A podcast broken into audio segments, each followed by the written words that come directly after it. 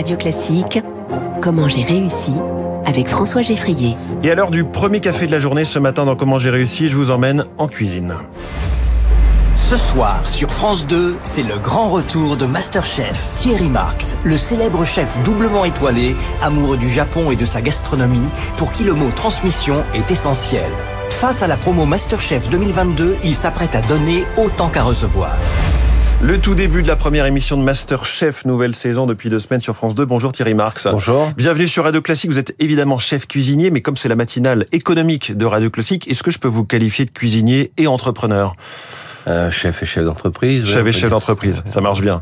Euh, Masterchef sur France 2 tous les mardis soirs. Que, que venez-vous y faire? On entendait dans le petit extrait la transmission oui, c'est la transmission de la passion surtout. C'est, on n'est pas là pour euh, l'adoration des cendres. C'est vraiment la, la, transmission de la passion qui, qui m'intéresse et de donner envie, envie à des gens de faire la cuisine parce que c'est quand même ce qui protège nos vies et notre santé. C'est quand même de savoir faire la cuisine et de démontrer que l'action de faire la cuisine en France, c'est quelque chose d'important. Donc il y a quelque chose quasiment de militant, si je vous entends.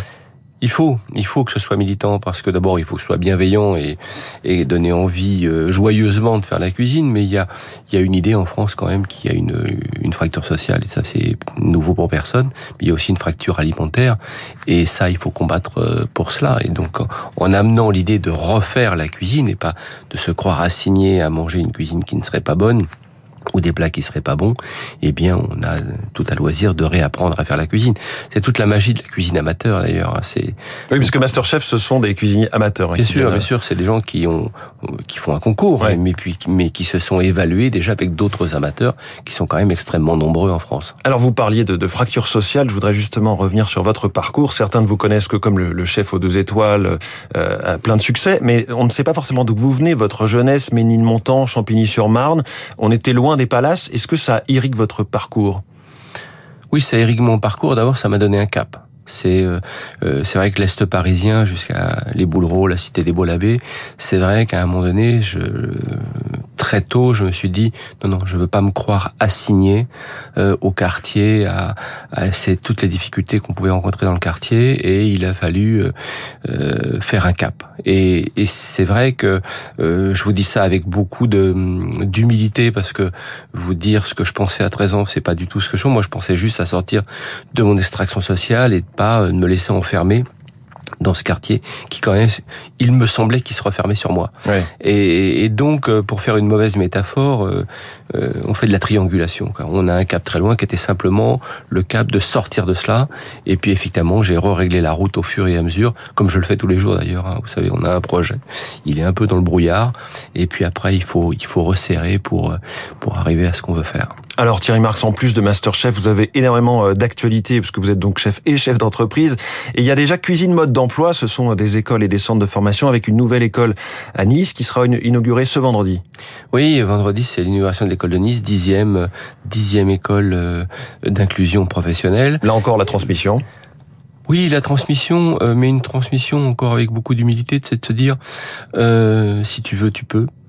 Si tu veux ne pas te laisser ne pas laisser croire que tu es assigné à un quartier ou à une situation sociale, eh bien, euh, si tu t'intéresses à la cuisine, eh bien, reprends, reprends ça comme un projet. Et aujourd'hui, nos écoles, eh bien, en 10 ans, c'est, c'est 10 écoles de cuisine, mais en même temps aussi beaucoup d'écoles de boulangerie. Oui. Vous avez euh, aussi des boulangeries d'ailleurs euh, elles-mêmes, oui, trois boulangeries à Paris, et une à Tokyo. Mais c'est surtout pas, pas, de se dire, ben voilà ce que j'ai. On s'en fiche un peu. Globalement, tout ça c'est très instable, pour être franc, dans le monde de l'entreprise. Ce qui est frappant, c'est votre capacité à, à aller d'un projet à l'autre, ou même plutôt à les mener tous de front en même temps. Oui, mais c'est aussi beaucoup le cas de euh, d'entrepreneurs qui à un moment donné, euh, vous savez, euh, quelqu'un qui entreprend, c'est quelqu'un. Je, je, reprends ce mot projet parce que je l'aime beaucoup, et c'est ce qui nous fait tirer vers l'eau, retrouver notre verticalité.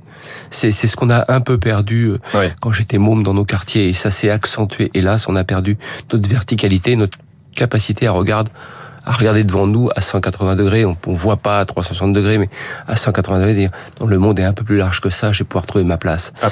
Et c'est ça qui est important, il me semble. À propos de verticalité, de projet qui tire vers le haut, il y a ce nouveau restaurant au premier étage de la Tour Eiffel, ça s'appelle euh, Madame Brasserie. C'est vous qui signez la carte. Comment est-ce qu'on fait pour signer la carte d'un restaurant aussi symbolique que, que celui du premier étage de la bah, Tour Eiffel On s'entoure de, de, jeunes gens euh, compétents, plein de talents, comme Thierry Martin, qui est un, un garçon qui me suit depuis des années. Puis un moment donné, on lui dit, mais est-ce que tu veux le faire? On le fait ensemble. Allez, on le fait ensemble.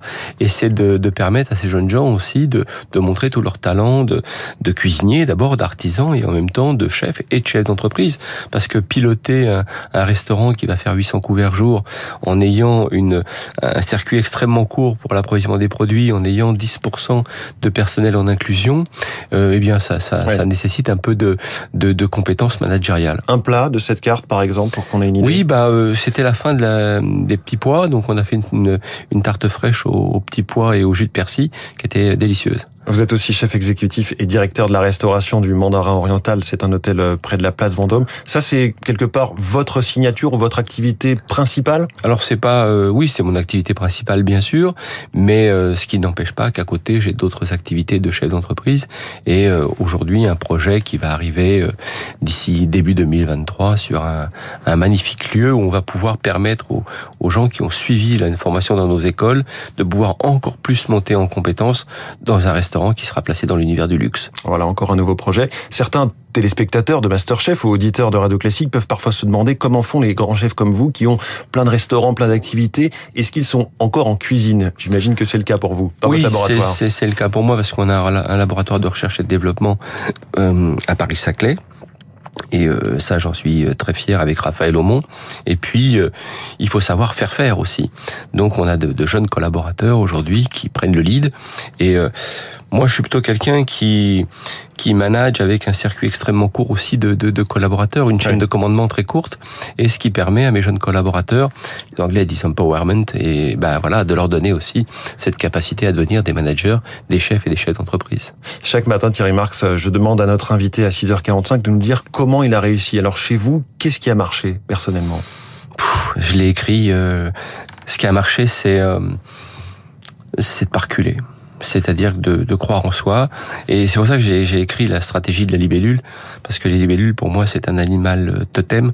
Et euh, la libellule, quand elle, euh, elle a une difficulté, elle se met en stationnaire, elle va à droite, elle va à gauche, elle monte, elle descend, elle cherche un axe cognitif pour passer, mais mécaniquement, elle recule pas. La stratégie de la libellule, méthode corps et esprit, ça c'est au Cherche Midi. Merci beaucoup Thierry Merci à vous. Excellente journée, merci d'avoir été sur Radio Classique dans Comment j'ai réussi. Il est 6h53 dans un instant.